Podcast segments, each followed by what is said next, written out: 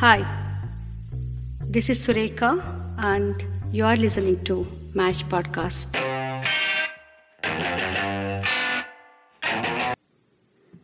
I am a visual and video artist from Bengaluru.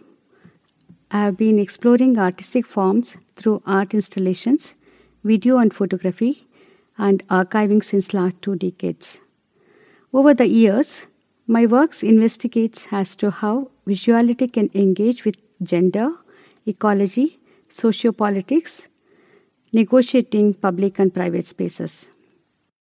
Basically, for me, art is an opportunity to witness and experience the way we all live, think, and perceive the world around us. I had a degree in science but had a change of mind to study arts to become a visual artist.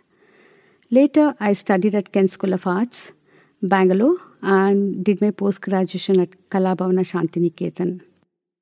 My tutoring at Shantiniketan at Vishwabharati University enabled me to interact with students from different places, opened up me to a newer perspective of life and art.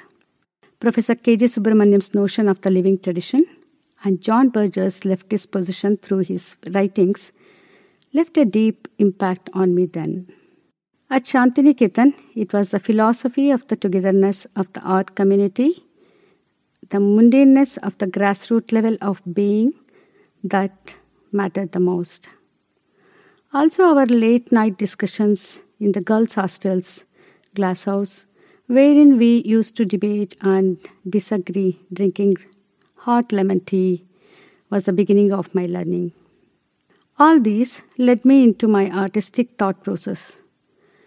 My background in science and the magical spell of filmmaking and the deep impact of feminism, ecology, and gender issues through literary discourses.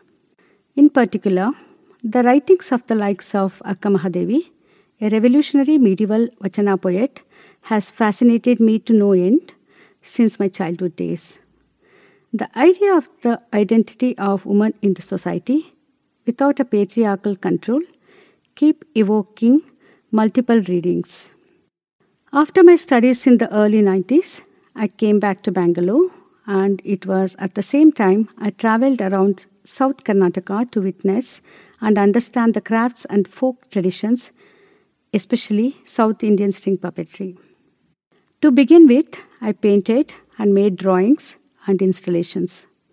In one of my artwork series called uh, Selving a Body, I created costumes using rice paper, pigments, thread, photography as media. I mapped the sinuous and fragile structure of the human form, exploring clothing as a metaphor for the body. This extended my practice beyond the literal body to the gendered body politics. I continued making art costumes contextually for a few years. Alongside, my media of expression shifted to video, photography, photo installation, photo performances, and video performances over the years. Currently, my work has extended into addressing issues related to ecology, community projects, and artivism.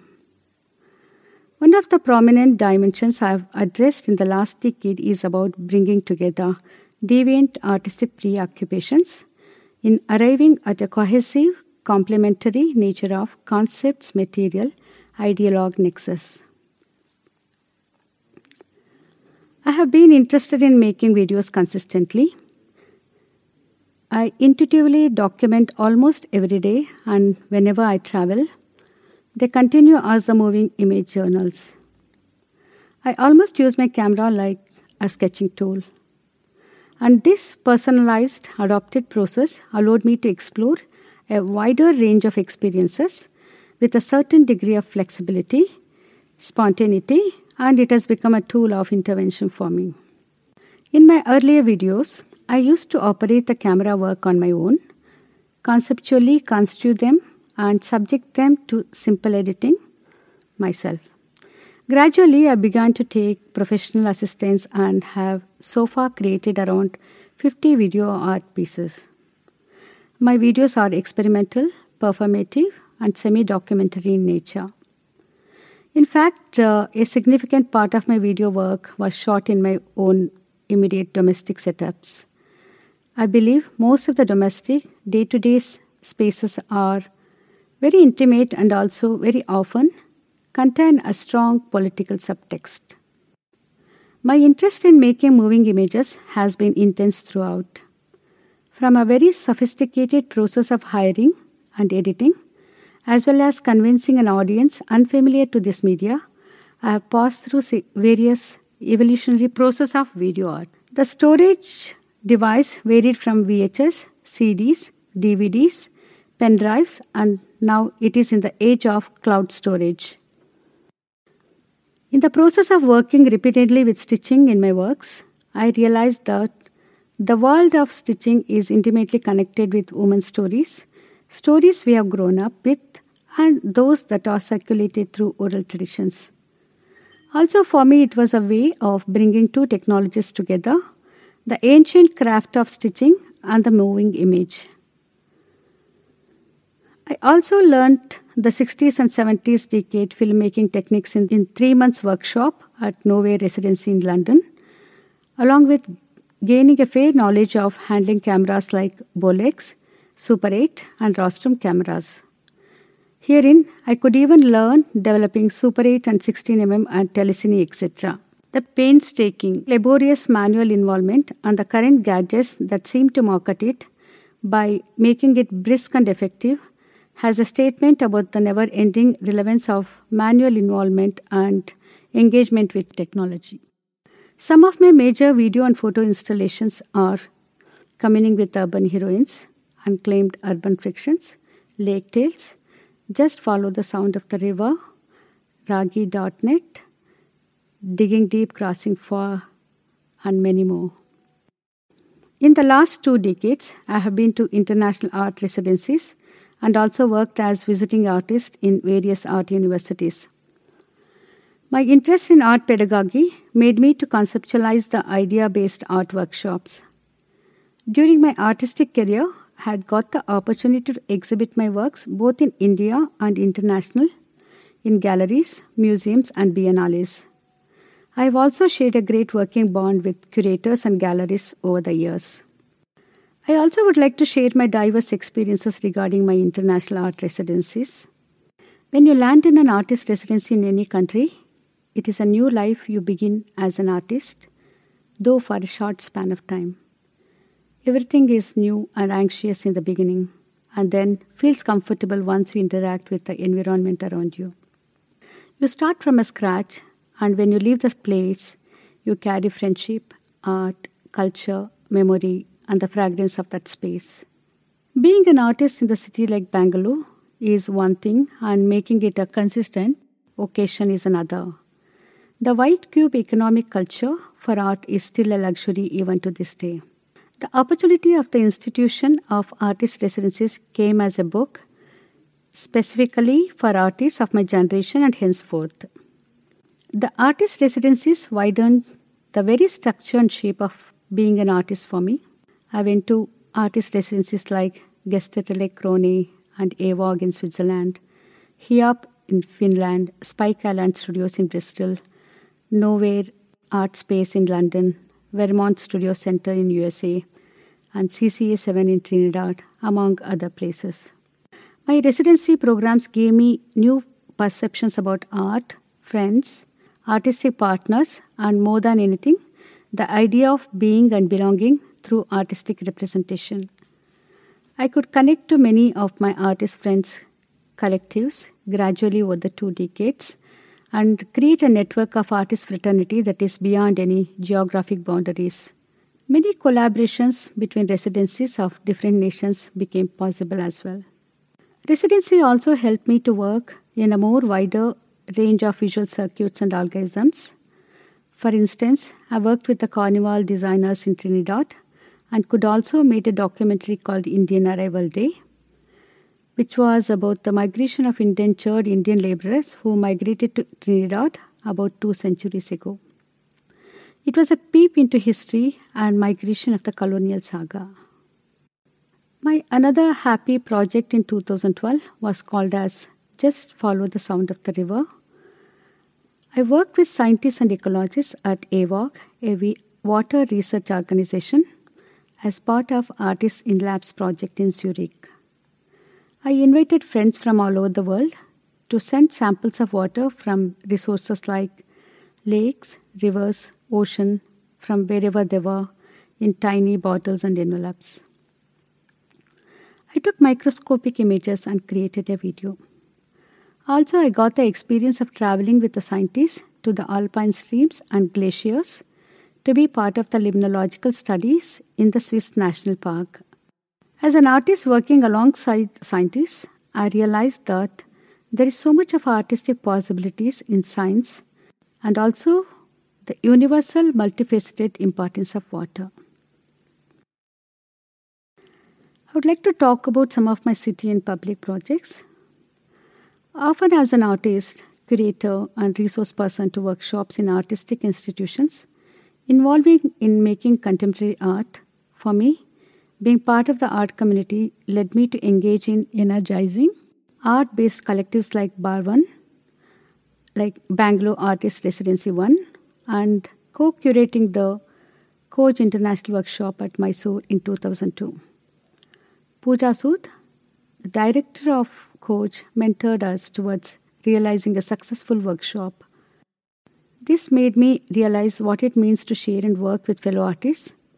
As a co founder member of Bangalore Artist Residency, we continued it for 12 full years with regular, successive artistic events and residencies involving both local and international artists, students, institutions, and public as well. Lake Tales is an ecological art intervention began in 2009 and which is an ongoing public project. I began documenting the lake in 2009 and interacted, interviewed the stakeholders connected to the Jakkur Lake in Bengaluru. This was a lake that was metamorphosing from being a natural lake into a beautified urban project. The project involved photography, video interviews, and a compiled journal of participants varying from artists, farming community, engineers, residents, bureaucrats, among many others. My involvement made me realize the ecological relevance of our time. Another archive related art exhibition, Digging Deep, Crossing Far, related to the prisoners of war campus from the Berlin archive, moved me a lot relating to the politics of war and human history. This curated project enabled me to work on the World War archives in MEG Museum, Bangalore. While the Jakkur Lake was self-initiated ongoing project, in 2012 I was invited to conceptualize and curate the first public art space uh, by Bangalore Metro called Rangoli Metro Art Center. From setting up a few galleries, an auditorium, curating shows, and community programs, Rangoli Metro was a challenge for me. Since I had to bring in my experience of being a visual practitioner literally onto the streets of Mahatma Gandhi Road on a day to day basis. As a curator of Rangoli Metro for two years, I had to arrive at a fine balance between being a practitioner of visual arts and curating in the public domain.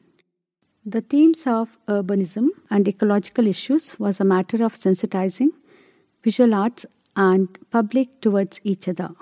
It was like creating a platform where cultural specialists and the public meet. I dug out the city archives from different government and private institutions and curated it for the public view. I tried to find various methods of drawing the public attention but with a tinge of excitement attached to it as well. The social context of my time I have been witness to is a curious case of historic study.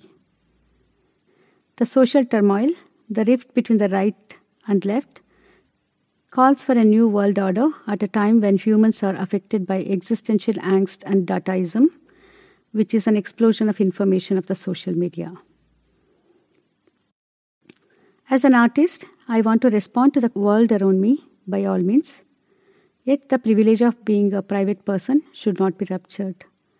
I often furious about my artist friends elsewhere, wherein art is not permitted due to emergency socio-political conditions. Ethical stance makes or breaks the artist. The rest is a mere artistic execution. It's my wish to be an intense artist and artivist in tune with my time.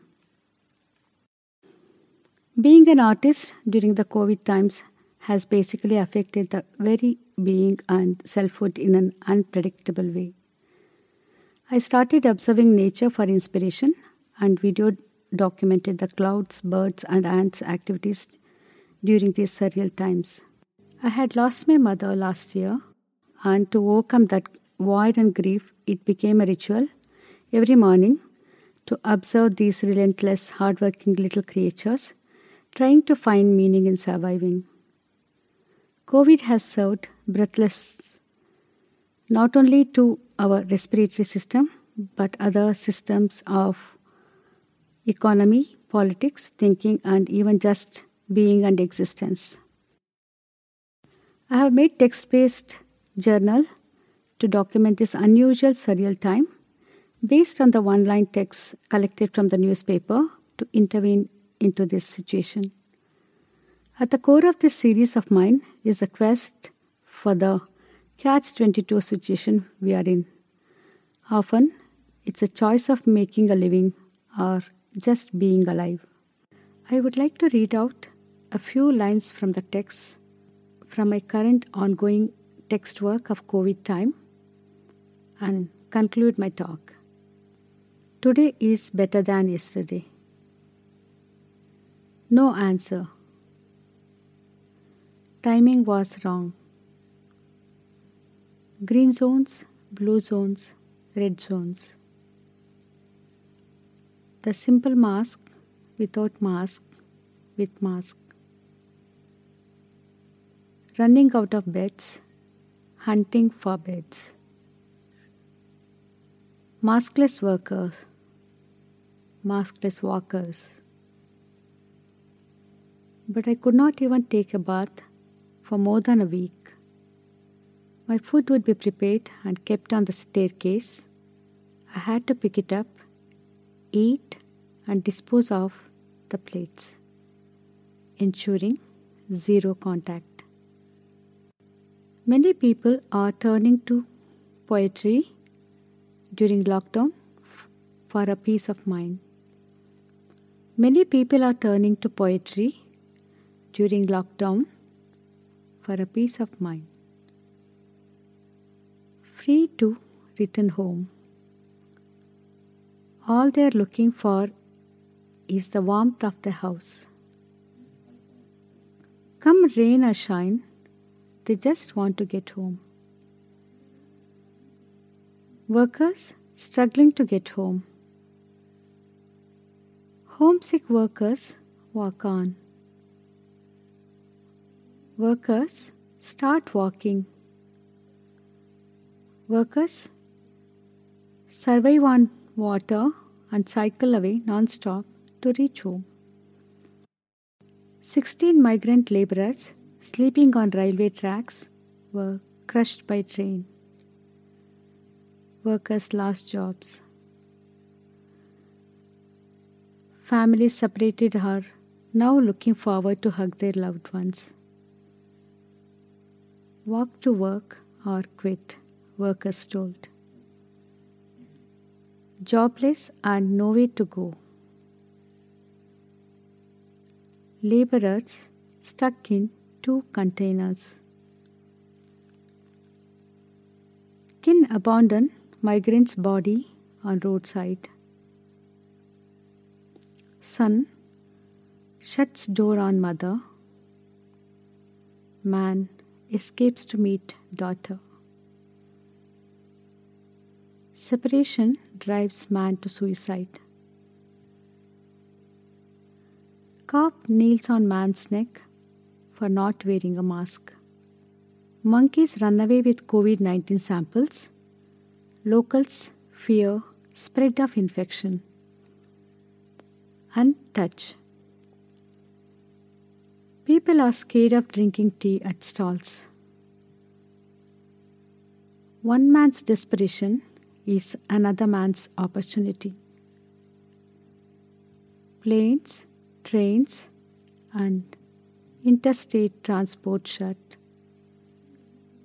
liquor shops to reopen. A new way of life begins at last.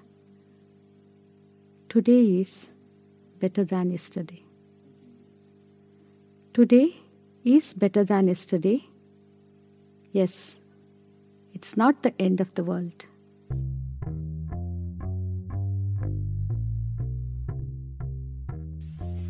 Hi, this is Sureka, and you are listening to MASH Podcast.